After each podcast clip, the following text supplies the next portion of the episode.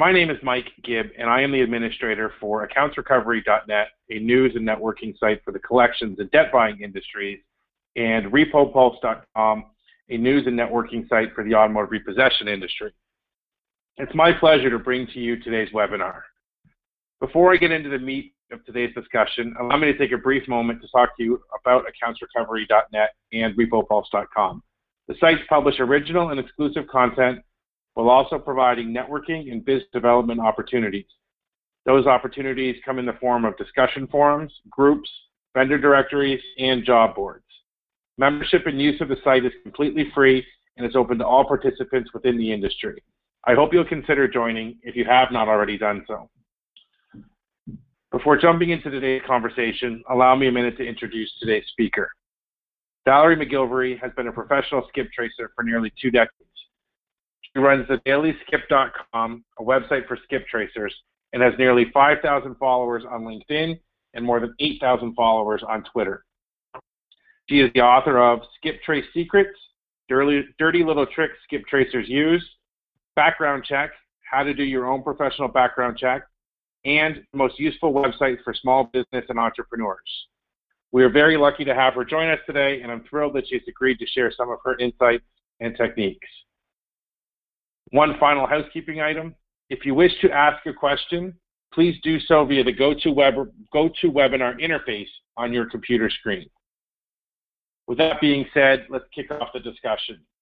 Now, Valerie, we thought it was a, a good place to start um, from a from a compliance standpoint, uh, what we can, what, what skip tracers can and can't do when looking for people, uh, what laws and regulations should they be most concerned about when it comes to skip tracing. So why don't we start there, and then we can drill down into actually what you do when you when you're looking for somebody. Sure, sounds good.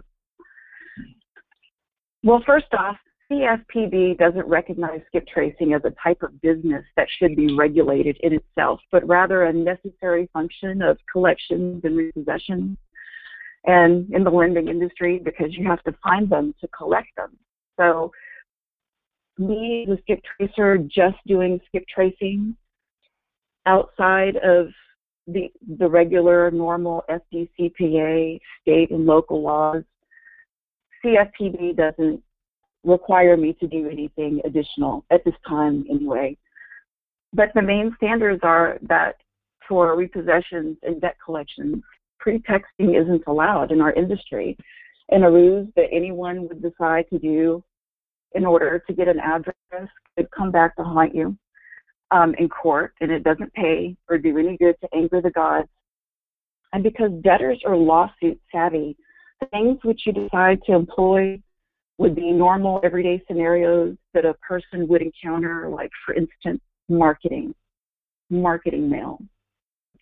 And so, um, so that's pretty much it in a nutshell.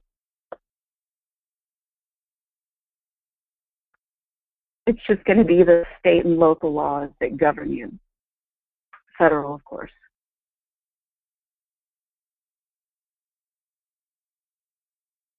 Are you there? Mike? Yeah, I'm here. Sorry. Um, okay. So you talked about pretexting uh, and that pretexting yeah. not being allowed. Uh, there are some people on the call who are, are, sure to know what pretexting is, but there might be some who don't. Mm-hmm. Can you talk a little bit about what that is and how that works and why people shouldn't do that?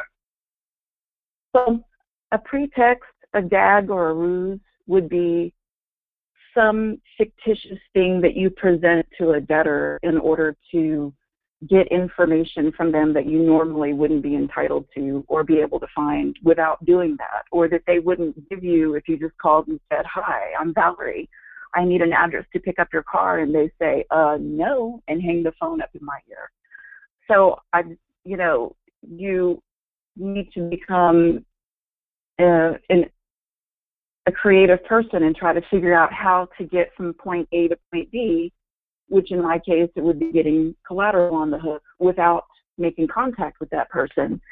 And for that, we typically are compelled to try to place a pretext uh, in order to do that. So the pretext that typically have drawn so much ire in our industry is that skip tracers and repossessors and debt collectors all alike have impersonated police officers or threatened jail time in order to um, trick or convince or scare someone into surrendering collateral or paying a bill. And while that used to work very, very well, and like I said before, debtors are very um, lawsuit savvy, social media and talk shows and internet articles and attorneys marketing have done everything they can do to educate the public on uh, what is allowed and what isn't. So you just have to be safe instead of being sorry. And I've seen so many different ruses go and just end up terribly, terribly wrong. And I could give you a million examples right now, but we just don't have that much time. but um, so being the most common for impersonating a police officer is is the thing that probably created these laws that said we cannot do those those pretexts or ruses, and that if you do decide to do something very simple, it would be just like sending a piece of mail that looks like junk mail, and if it comes back to you, then the address is no good. And if it doesn't come back, then it's a 50-50 chance that your debtor is at actually at that address. But um, if you get caught in a pretext that emotionally grab someone in order to figure out where they're going to be or to force them to surrender or pay a bill, that's a violation of the FDCPA and probably several state and local laws. And it's just, you just shouldn't do it. So just to clarify, one of the, one of the things you just said, uh, the sending mm-hmm. the piece of junk mail, that's okay or not okay? Well, if you're sending a piece of junk mail that's like a postcard that says, "Hey, we want to cut your grass," or "Call maid service," or "I want to sell you insurance," you know it's going to go in the garbage. They're probably never going to pick up the phone and call you. And if you're using an address that doesn't have anything to do with you or your business, like for instance a post office box, um, and the mail comes back to you, then you know it's dead. But you're not you're not sending out mail that has someone's debt information on it. So me personally, I do send junk mail, and it is for the purpose of figuring out if an address is good or not. And because I'm a late stage skip tracer, and I know that the deals that I have have been double and triple assigned, and that you know other people have given up. The repossessors that I give work to aren't just going to jump in their trucks and run out to an address because I say go there. They want to hear me say, I verified that they're there, I sent mail, it didn't come back, or or something, you know, that I know in my heart and that I've proven and verified and confirmed that the address is more than likely a good address.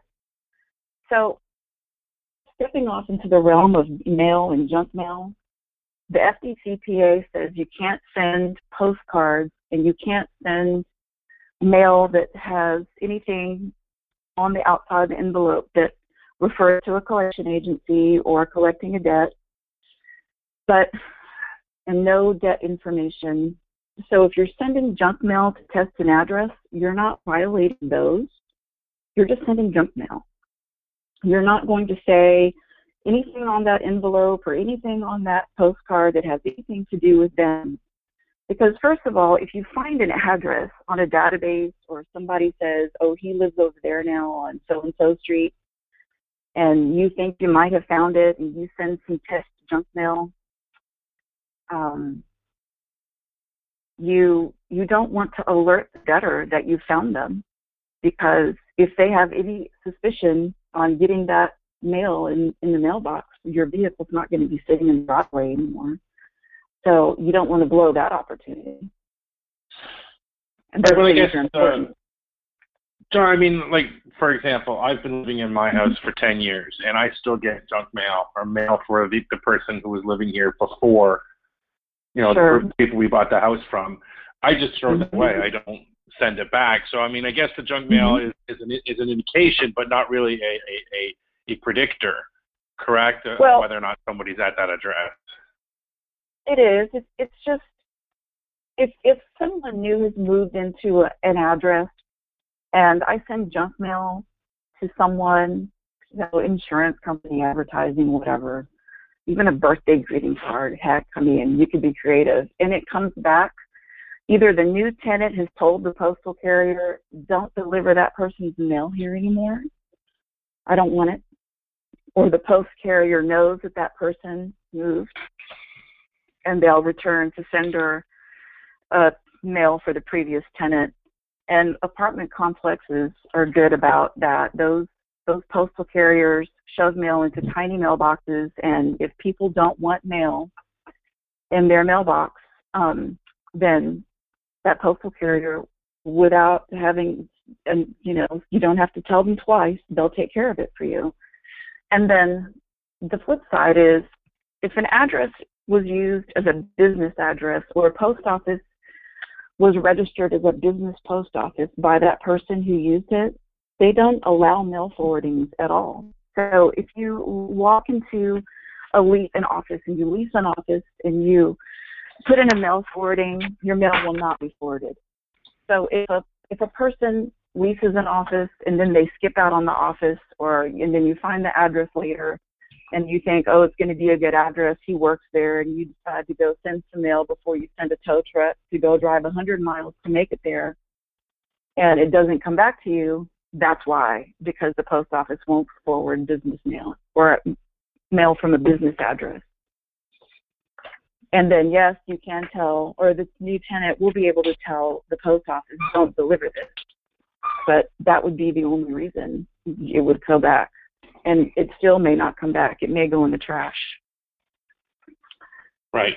Uh, you mentioned one other term that I want to clarify just for, for people who might not be familiar with it. You said uh, late stage uh, skip tracing. Can you talk a little bit about the different, if there are any differences between maybe early stage and late stage? Well, I guess when I say late stage, describing myself, um, I work on accounts that no one else can find. And I'm contingent, of course, and I I know that several repo companies before me, sorry, that's Liza saying hello. several repo companies before me have tried and that I know they employ skip tracers and skip trace methods. And they knock doors and they they're and they're still on it too, as well. Um, that they have given up, stopped working it, and and so six months down the line, I get deals, and so it's late stage. I'm at the stage where they've probably already bought another vehicle and they're working on trying to figure out who to give that jalopy to. Sorry, collateral. and um and then, you know, they think they've gotten off. That they're they're they're gonna get off and that we'll we'll we'll get the car when we find it. And um they uh, I I know that a lot of debtors by the time I get them on the telephone, they think, "Wow, I can't believe you found me. It's been like a year. but what happens is actually, to clarify, after a certain amount of time, debtors feel safe again to apply for credit, and they feel safe doing the things that they were not doing before in order to hide from the repossessors. So, and that that comes into play as well. So late stage is is when everybody else has given up and they just don't have the resources or too much new work has come in and they don't feel like that deal was worth their time. They failed already or that they weren't they didn't get good leads that led them to to believe they were going to come close to getting collateral picked up. And then I just see them stop. They just stop trying. And of course, all my vehicles that I get are already in level two on GRN, RDN. So um, there's that as well. All right. Excellent. Now let's talk about. Um, do you recommend will have a specific process that there or steps that they follow when they're when when they're when they're skip tracing, or is, is that not very important? Well, sure, absolutely, it's important. Um, a skip tracing process can be more related to traditional traditional profiling methods as well. An example would be uh, a single mother versus a young man with no kids or responsibilities, and you you wonder who is going to be the better bet to show up in a database or or require an application for some type of credit related or credit based account to be um, obtained in order to survive. And so a mother with kids is going to stay in the same area with her parents and her family support versus a young man who doesn't have kids or responsibility. That person is more likely to actually change cities, towns, or even move out of state. So, and then um, I do have the ultimate skip trace list, and it that happened because an older repo man called me on the phone one night and said, Valerie, you used to get like six cars a day. What happened to you? what happened? Now you're just not you're just not doing what you used to do. You better start doing that thing that you used to do. And I thought, what did I used to do? So I sat down and and I started making a list of everything that I did that actually gave me information. And so that list became the ultimate skip trace list. And there are some things on the list that may not be uh, legal for repossessors to do. And I reformulated the list for a complete background search so that if you do a report, that information is there and that you would it, would be it would look the best or be the best presentation for a background report. But um, it's it's also inspiration. I look at my list when I get stuck, and I and then I see and I say, okay, I haven't done that one thing, so let me go look for filings. Let me go look for traffic tickets because all that stuff is online. Warrants. It didn't even it used to be open online or available to you if you called on the phone, but now you can call and get information about a warrant and they don't even have any concern if you're the person that you're calling for or not. They'll give you the information. It's almost as if it's public information. And I couldn't say why that is. I'm just grateful that it is because these court dates and these other things predicting where someone is going to be so that they can either be served with process or the repo truck can be there at the opportune moment to get a vehicle picked up. Um, that's predictability to predict where somebody is going to be, obviously. So, the list, you know, I say create your own list and these things in your own area. Um, the things that work the best could be regional. I know in Dallas County it's very difficult to get property records online, and but not in Harris County. So, um, so if I have a Dallas skip, I won't even try to go online to their court system or what have you to look for anything. I feel like it's a waste of my time. But in Harris County, it could be one of the very first things that I go for. If someone once owned a property, they may very well own property again. And hopefully my car is in their garage and I just have to figure out if they're working and where they're working, what what time they would, you know, necessarily want to drive down the road that I think they're living off of and hope you know, that I can figure out how to get a repo truck connected with my collateral. And then uh, taking a turn into credit relating pro- credit relating products because we are in credit and collections. Um, we have better data available to us as a credentialed credit and collections business.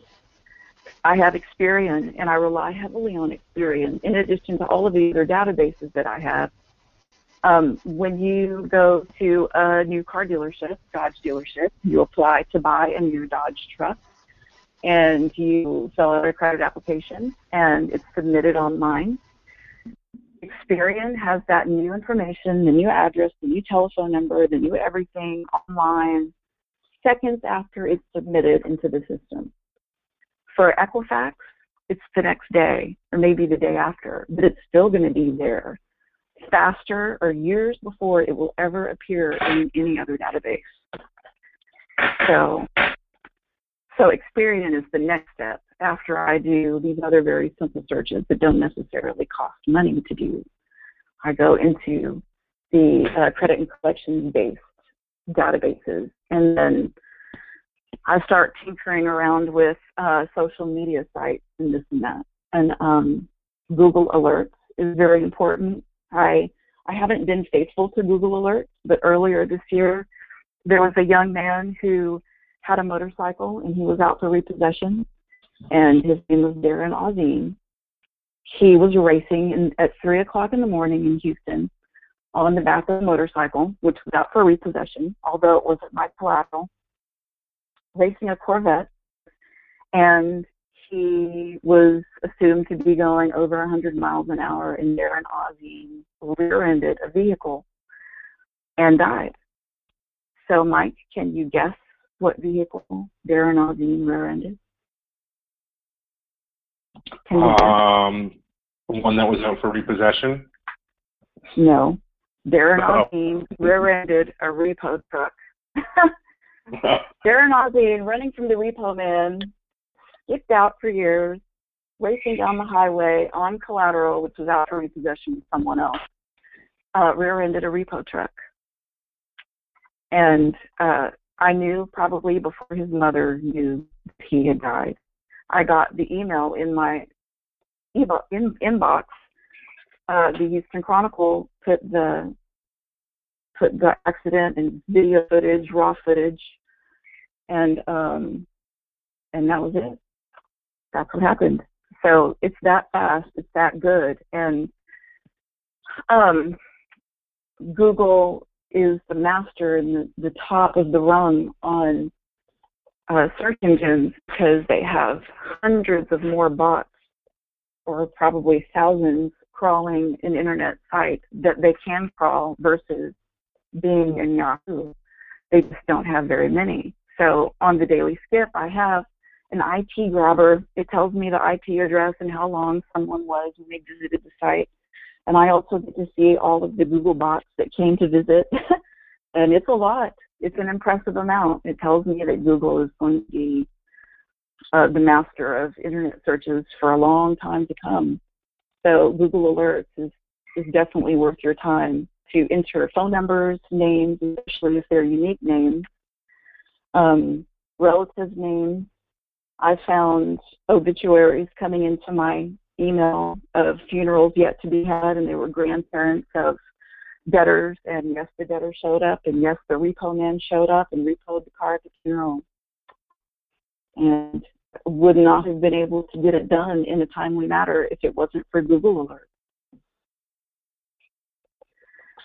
anyway.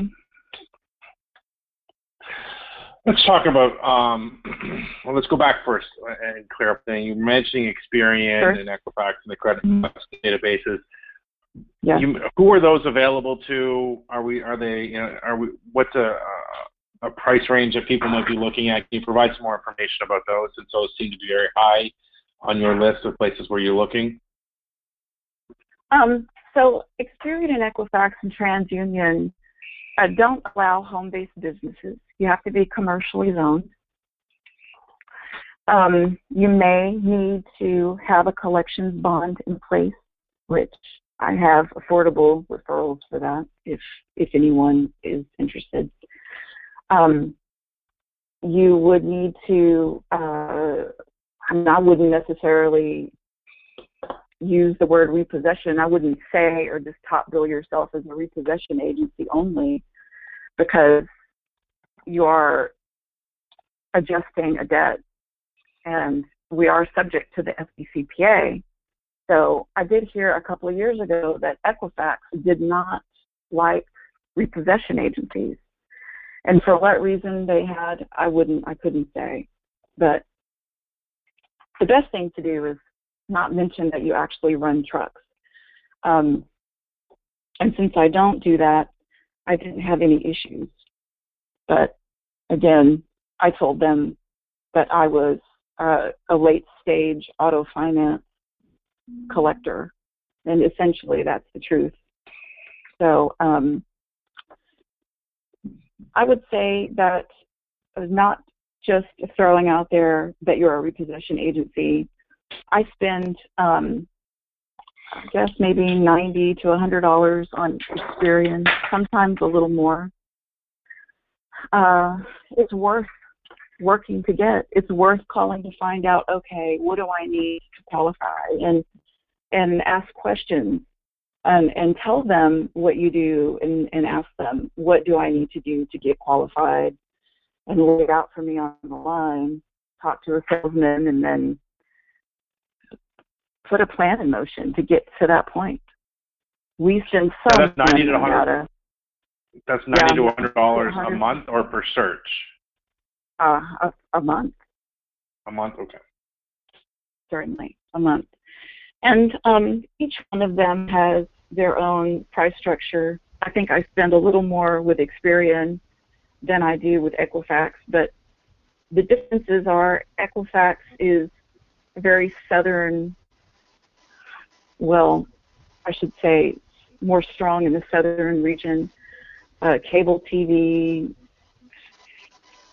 cell phone companies, um, some utility companies I see using Equifax, which is which makes First Search, which that's their skip trace product, is First Search. It makes that worth so much because people have to have utilities to, to survive. And so Experian is different in the way that I see apartment complexes, a lot of collection agencies, mom and pop companies um, pulling Experian to determine credibility uh, and the amount of deposit they would require in order to do business with that debtor. Um, so having both is the prime spot, and TransUnion is the low man on the totem pole. And so let me reorganize this for you and tell you why I say TransUnion is the low man on the totem pole. Equifax being you have to have 500 accounts or more to report negative credit. So as a collection agency, I would have to have 500 or more accounts at a time to report negative credit. Experian allows a small business or any subscriber to report derogatory credit one account at a time. So this makes Experian the most addressed and easily accessible way to get information and let other people know that are looking at that person's credit that they're they're delinquent for a car loan or whatever you know that thing may be. So so that's why I think that Experian has better information because they're they have offered small businesses and independent subscribers an easier way to get the information from them to provide to them information that I would never be able to get off of Equifax or TransUnion. So TransUnion, the reason why I say they're the low man on the totem pole, they're the most expensive to access. And I haven't checked prices in a few years, but when I checked more than a year ago, they were the most expensive. And they have the strictest rules about uh, reporting negative credit to them. So that means they're getting less information from mom and pop companies, Aaron's, rental, you know, companies, rent furniture, rent a center, uh, small note lots are never going to be able to use TransUnion. They're using Experian or Equifax, one or the other. And most likely it's going to be Experian, just just because you can report one account at a time. So, uh, so that's it. I think that um, there's a lot of other factors too uh, oh, in their price structure, you know, to access credit reports as well. Experian is more affordable. Is not. they have, they're very proud of their product and they, they charge accordingly. accordingly. And then TransUnion, I, I couldn't quote a price for them, but since they were out of my reach uh, several years ago, I mean, I, I know that they had a skip trace product as well, and that they, when they bought TLO, I think they shut down the skip trace product that they did have. I don't remember the name of it. I know it's in one of the books that I wrote, but I haven't heard anybody say the name or talk about it in so long. It's slipped my mind. So there you go. Got it. Now let's sort of kind of hone in a little bit because you talked a, a lot about um, some of the searches.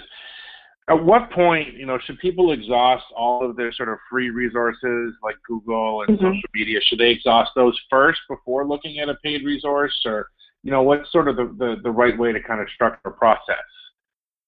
Well, personally, I'm not going to, I really never believe that someone who is out for repossession is going to post a brand new address on any social media site or on the, on the internet. And there's the rare person who is self-employed and doesn't ever change their telephone number and uh, they may not post a new address, but they may leave another telltale, uh, I don't know, by Manta or Merchant Circle type listing with a new PO box or mailbox rental because they're still in business for themselves and they're not going to be able to stop all of their regular line of contact with the outside world just to evade a repossessor they still have to make money to live. So, um,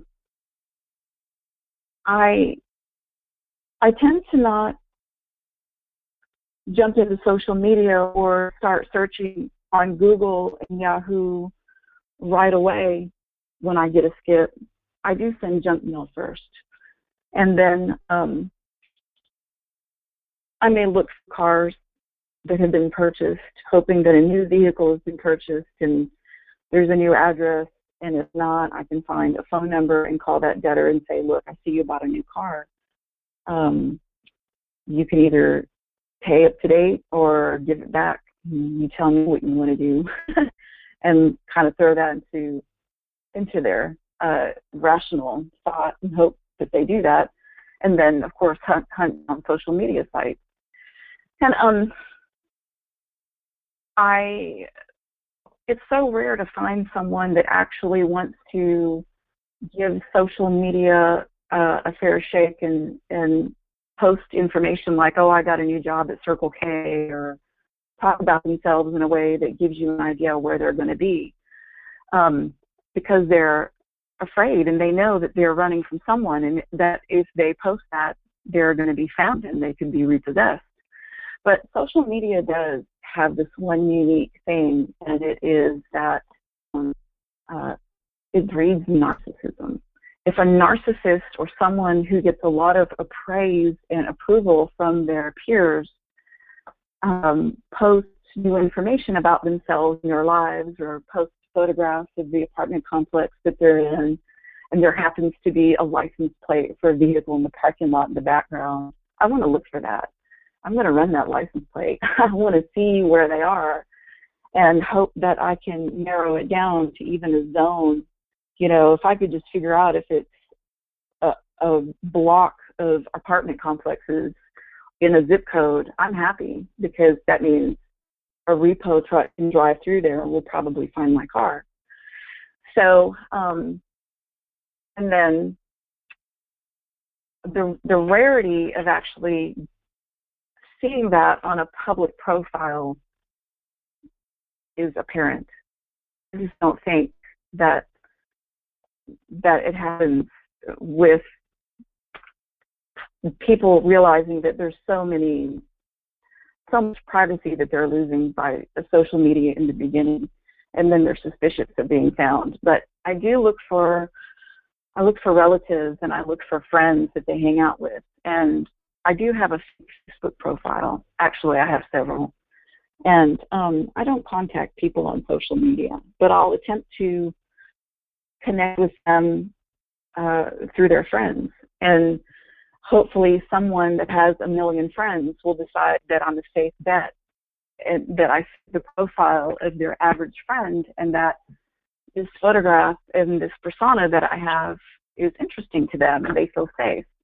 And then I can kind of hopefully see some information through someone else's Facebook or find out, you know, what's going on in their lives through things that their mothers say, or they talk about uh, getting starting a class for massage therapy school or some crazy thing like that.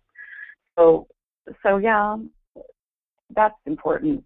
I I also have to caution anybody that does that, and and anybody that actually does it now knows not to bill collect someone on social media. You you should never do that because if you do that, you're going to burn the idea that you're going to be able to see what they're saying on social media. If you present yourself in the manner where you're you're upset and you're emotionally overtaken, you see that they're driving this vehicle, posting selfies, and you feel um, that it's okay to be confrontational on social media. It's it's actually going to hurt you they're going to shut their Facebook down. they they may you know block you and then make everything completely private, and you have lost the future um, uh, reality or your future expectations of ever seeing anything like that ever again. You have to sit back and see, be a silent observer. One of the Facebook profiles that I have is of a young Hispanic woman, and she is a grant writer and she works for nonprofit and she's really sweet and she gives good advice and she comforts people. She's non-confrontational and she says, "Oh my gosh, I am so sorry that happened to you. Prayers for you." And then says, "You know, listen, I know that you're having a hard time, but I want to tell you all the Lutheran churches have clothes closets and food and they'll help you with toys for your kids at Christmas time and so on and say all these wonderful, helpful things that lift that person up. So you're you're opening a, you're opening um, what is the word I'm looking for? The probability that they're going to talk to you and give you some type of information that can help you figure out how to get with them in the future. Uh, you know, figure out where they're going to be or where they're living.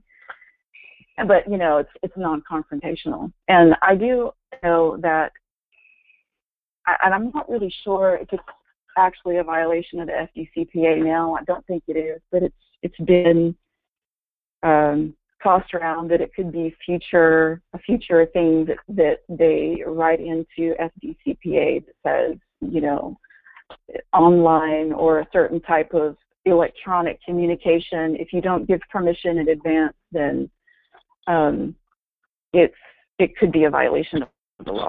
And you know, there's that, and we don't want to rile people up to the point where they rally their privacy peers and privacy activists to make that uh, a law.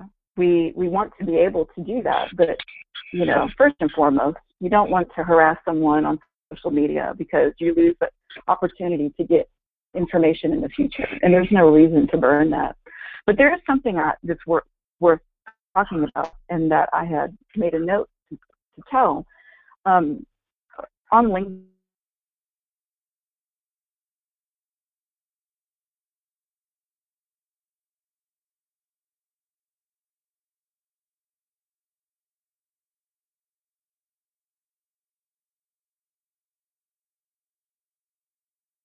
send you a connection request on LinkedIn, um, if you will go header on your email, LinkedIn sends you the email address of that person's account. So whenever you send me an email, I mean a connection request, and of course I have cPanel email, so I'm looking at my header in cPanel, and I know that on all the other free email like Gmail and Yahoo that I do believe it exists, but I don't know what you click on to expand the section so that you can see the email address. But it clearly says LinkedIn emails and it, and it gives the account name from the, in your, it'll have your name, then it will have your email address, Mike. And then when I saw that for the first time, I thought, oh, wow, I will never send someone a connection request on LinkedIn ever again for the rest of my life. Not because not because um, I don't want people to get my email address. I'm, I never hide my email address. It's because when they send me a connection request, I can get their email address. So the interesting thing about LinkedIn is whenever you go visit someone's profile page, if your profile is not private, then that person is going to see that you looked at their profile. And if you go look at it a couple of times and your profile is set up to be the same industry that they are, they may go ahead and out of just intense curiosity send you a request to connect. And then you get their email address. So an email address in skip tracing is almost as good as a social security number. And I said this on Twitter a couple of weeks ago. Um, I think emails are now specific to one person in that I do see older couples share an email address that they're together, but I do see one person having several email addresses, but it's still specific to one person in in my observations. And so taking that one specific email that I get when someone sends me in, a request on LinkedIn and, and doing all those other things that I mentioned earlier, Google Alert, search Google with it, and we don't have a we don't have a really good way to figure out when an email address was created. Um, only to hope to find other accounts with that email address, uh, such as Twitter or um, Facebook, because people can be found with their email addresses that they use to create those other social media sites. And then Twitter has this really awesome thing that uh, Michael Bazzell has been teaching. He had a Udemy video up, and I, I I don't know if it's still up or not, and it's worth checking into. Both MIT and Harvard created a Twitter tool, and Michael Bazzell demos this and teaches you how to use it in video. These Twitter tools are created off of Twitter's free API, and they literally can track a user driving down the highway tweeting. It's almost as good as having a GPS in someone's vehicle. So um, without knowing how to do the first thing, you wouldn't be able to do the second thing. So it all works together and creates this really neat way of figuring things out. And it could be that it, it takes more time to find uh, that information that I'm willing to give it. So I can't say, I can't give you a step by step instructions, and I'm sorry for that. Um, but it's worth look, looking into to learn on your own. And uh, I can give you the links for Twitter and MIT very quickly. Um, my URL shortener is tuc.me, and that's Thomas Umpire Charlie dot Mary Edward. And then a slash, and MIT is MIT. And then for Harvard, it, I do believe it's slash Harvard. And then you can go check them out. There's lots of videos on YouTube that teach you how to use those things. And um, they're just amazing and they're inspiring as well. So, um, but because I have like 400, 500, really by the end of January, I'll probably have closer to 700 skip trace accounts. It's a phenomenally huge amount of work for one person to do alone. So I kind of tend to go ahead and spend the money. I go ahead and do the search on Experian, Equifax, some of my other more reliable, I, I say reliable, I know and trust and have used forever, uh, which is skipsmasher.com, findmyskip.com, IRB Focus is another good one. Um, uh, you know, just jumping in there and doing these quick searches to hopefully see uh, if there's anything new that's been posted. And then uh, I don't even look at them when I run them. I'll take my, a huge stack of file folders and I'll flip open a file folder and I'll run one getter and I'll print it and flip the file folder over. And then take the next one and print it and flip the file folder over. over. And then they all stay on my printer in order. And then I go back and collate them into the files. And then I do the next database, which could be a motor vehicle database.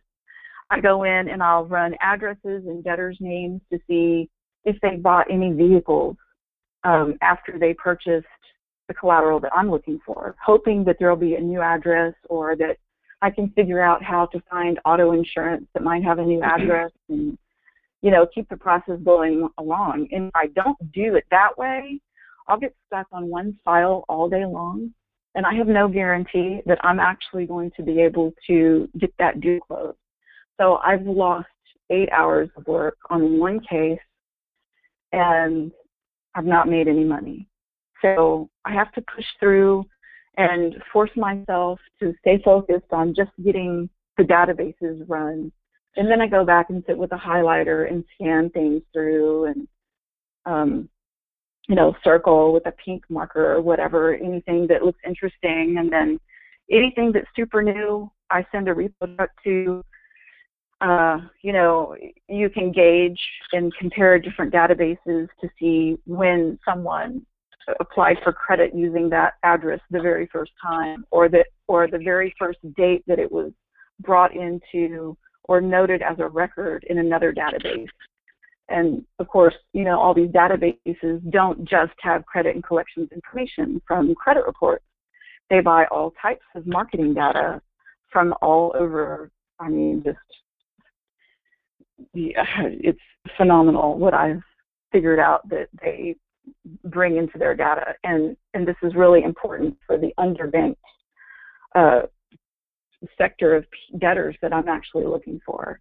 And I say underbanked, of course, because they can't walk into a bank and apply for credit and get a loan to buy a new car or get a loan, a signature loan to uh, bail their son out of jail and pay for attorney fees. And which, you know, in my business, I see a lot of parents helping their kids, and that's one of the reasons why they go backwards on auto is because they're doing something for someone else and it puts them in desperation. And so, um, and then, you know, I had another point I was going to make, but I went off to left field I'm really sorry. That's okay. Well, let me ask you a question and give you a chance to collect sure. yourself. You talked about the, the Facebook profiles that you had. Uh, I'm sure mm-hmm. there might be some people out there thinking that isn't that pretexting. Yeah, it, it could be perceived as pretexting, but the very important thing that, that you have to force yourself to do, and that is not bill collect, be condescending or snide to anyone. You just need to be, you know, a part of their group. You know, if they're liking rap videos and they think Snoop Doggy Dogg is awesome, then you need to be that way too. Um, so you you cannot be confrontational. There are some judges give process servers permission to serve people via social media because they're not answering the door or they can't be found. And it's a protective order or no contact order. And um, they're, they need social media in order to send those papers through to someone. And, uh, you know, if you if you create confrontation and harass someone on social media for their car being out for repo, I mean, that's just dumb. That's as dumb as finding a new address and a new telephone number on a database at the same time and calling that person. Because if you if you have the willpower or you have the angst to call them on the phone, you're going to destroy your your opportunity of being the vehicle picked up in the driveway because a debtor knows I got this new phone number and this new address at the same time, deliberately, in order to hide from you, repo man. And they're going to say, well, dang, if they found my new phone number, they have found my new address. They're going to call their friend and say, hey, I need to hide my car in your garage. I've been made. And then, you know, you're screwed. So it's, it's bad all the way around to do that. So hate pretexting maybe, but if you don't break your rules of non-confrontation and don't harass someone and just just be silent and observe, then I and I could stand to be corrected, of course, but I have never had an issue. I'm really nice to people, and my my persona, my my grant writer persona, this very pretty young woman who is very sweet and kind to everyone. She doesn't always get the information, but she doesn't get blocked. And when I think about it and I can go on that persona and I connect with someone and I, I can talk to them and they start to tell me everything that's going wrong and I can give them some good advice along with discovering what's going on with them, you know, et cetera, et cetera. I think that it's a win-win for me. I don't always send a repo truck out to people like that either. You know, if I hear they're going to do something or if they have a plan and I know where they are, I might give them a week or two to see what they do with the lien holder because actually my contract, I get paid the same no matter if a vehicle gets repossessed or they go in and pay. It's one or the other, and I'm I'm just as happy with someone paying. So, you know, good things happen to bad. I mean, bad things happen to good people. We are only human, and having that human uh, realization that uh, bad things happen to good people will stop you from being uh, aggressive on social media. In terms of social media, you know, we've talked about LinkedIn and Twitter and mm-hmm. Facebook, and there are others out there, Instagram and, and a bunch more.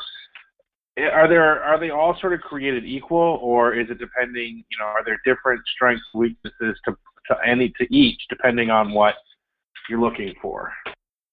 Well, that's not a question that anybody can actually answer because they change so often and they you know facebook brought in a new feature on their messenger app where unbeknownst to most users if the location was turned on on your cell phone whenever you sent a message to someone even a stranger you were sending your actual location of where you were when you sent the message. And that i've gotten a few cars repoed this past year because of it but um, it disappeared a few months after I posted my findings on the Daily Skip.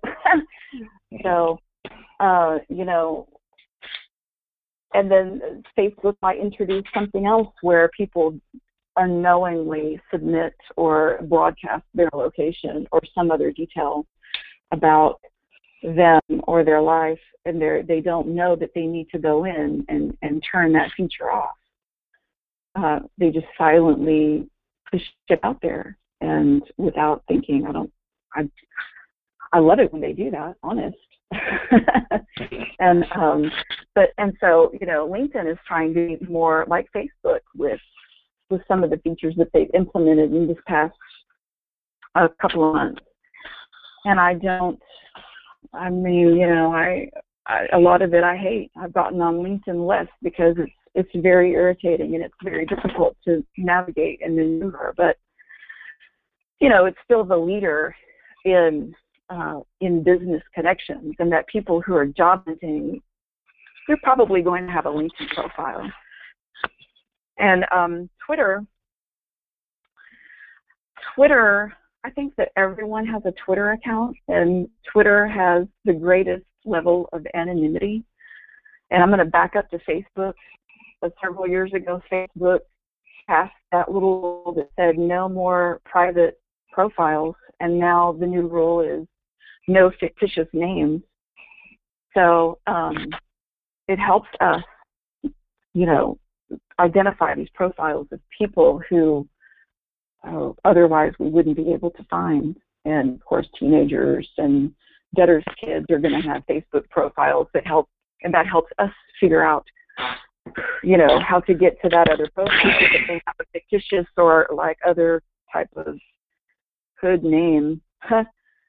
so, you know, Melissa, I'm getting the money, thanks. Now, actually, they're not allowed to do that anymore. Thank God. But, but so no, uh, yeah, all social media they're not created equal, but it's it's such an evolving uh, realm that nobody will ever be able to say what's better than the other. Got it. Now we've just got a couple minutes left, so if anybody does have any questions, now is the time to, to get them in if you haven't submitted them already via the questions interface on your GoToWebinar control panel. Uh, this one came in uh, related back to junk mail. uh, what is a good way to make junk mail, and what return address does the junk mail you send need to have on it? Well, first rule, don't use an address that's associated with your business. Um, use a, use a PO box. I'm in Houston, so I have a PO box that a million other people ha- have rented before me, and I use that. Some junk mail I print on my computer, and you know it says I want to sell you insurance. Call me because that's a big deal with Obamacare and the healthcare marketplace. All these companies are peddling their insurance policies and they want to sell. So it's it's a usual thing that you would see in your mailbox. And another one that I really like is Vistaprint. Uh, Vistaprint mails them for you, even though you're paying full price postage. sadly, um, and they're they're paying bulk rate.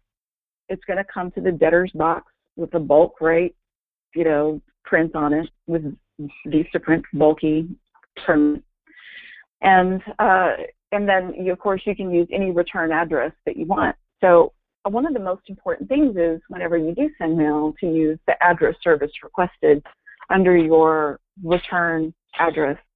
And um, some of these databases that we talk about and that we all know and love do buy the National Change of Address database. Uh, bigger ones, I mean, I I know FindMySkip.com has it, and I already know that Experian has it on their skip trace report as well.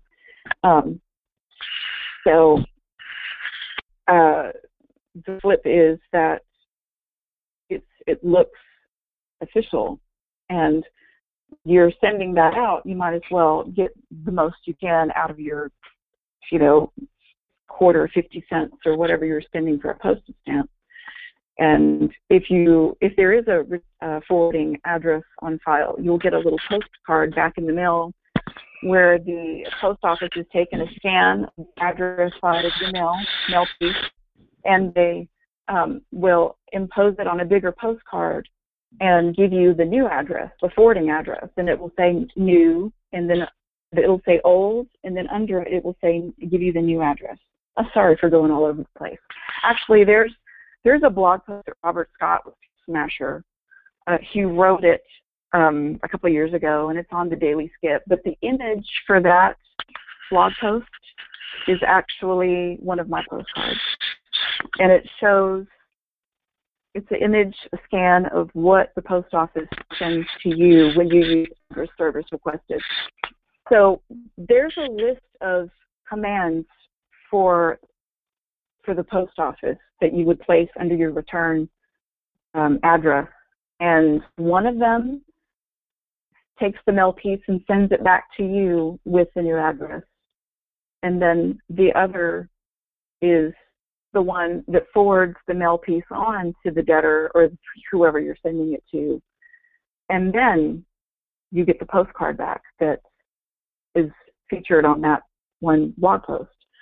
And then we have some newer tools available. I use Melissa Data, I have for years, and they just recently put up a really neat search where you can take your files and like an SE, you know, Excel file and upload it and scrub it into their national change of address database and they give you the corrected addresses or the new addresses. So I can't really quote prices. I don't know how expensive it is, but if you're dealing with a lot of files and you are able to download an Excel file out of your, um, you know, management software management database and then scrub it into Melissa Data's uh, forwarding tool, then you're you're doing the same thing as sending junk mail. So if you if you are in a collection agency and you know you absolutely cannot do junk mail, you have those other tools available to you. And um, I think that they're they're pretty neat and they're fairly new, and I'm excited about them. That's good. We've got time for one more question. So mm-hmm. here, uh, this will be the last one. When do you feel is a good time to finally call the debtor or their family, or do you feel that silence is always best? Well, it, you know, I I don't even know how to answer that question. I think when I put my hands on a file and I read through the notes, it's a case by case basis to make that decision. Um, if someone has been communicating very well with the lien holder or you know the original lender and all of a sudden communication stops and I see they've bought a new car, I'll probably call and say, hey, so do you want to keep it or do you want to give it back? I mean, do you want to keep it and pay for it or do you want to give it back? Tell me what you want to do. What are your plans? And then they lay their story on me. They tell me all of their situation and I'll get rewarded with one thing or the other. They'll either say, well, I just bought a new car. Give me some time to get my stuff out a day and then I'll give you an address and you can come and get it. And then, you know, other people haven't or, or aren't able to pull themselves up into a place or don't want to uh, pull themselves up into a place where they can buy a new vehicle. They they assume that the relationship is completely blown with their lender and they're going to continue to run. They're going to drive that vehicle till it blows up. And um, and so you just have to you have to read through notes and ask questions, and then hopefully there's something that gives you an idea of of when it is okay and when you shouldn't but and that goes back to that thing that I said earlier. If I do a quick search on a database and find a new phone number and a new address, I'm not going to call them and alert them. That is not going to happen. I'm going to find a repo truck to send it to go run the address. You you can't you can't alert them via phone um, when you do that. You have this new phone address combination. That's just stupid. I've lost so many cars because I jumped the gun, and I think it took me forever to figure out to just hold my heels and just not do it. And um, and then and then there's other files that you pick up and you get, get that ESP sense and and also profiling. You you know versus a young mother versus a um a a young man. A young mother is going to apply for credit out of necessity and you're going to find new information on her versus a young man with no kids or responsibility. And then if I find a new phone number for a young man, I'm not going to call him. I'm going to try to bust that phone number and find any information that leads to where he is right now versus calling it and blowing uh, that phone number. Because after that phone call, all they have to do is call the phone company and have their phone number changed. And then I'm done. I'll never be able to call that number again. So that's how you rationalize. That's how I rationalize. That makes sense. Uh, unfortunately, that's all the time we have for today. Uh, I truly want to thank Valerie for her time and her insights. Uh, I also want to thank all of you who signed up. I appreciate your faith and support. Uh, if you're not already members of accountsrecovery.net or repopulse.com, I hope you saw a glimpse of what membership can provide and sign up today.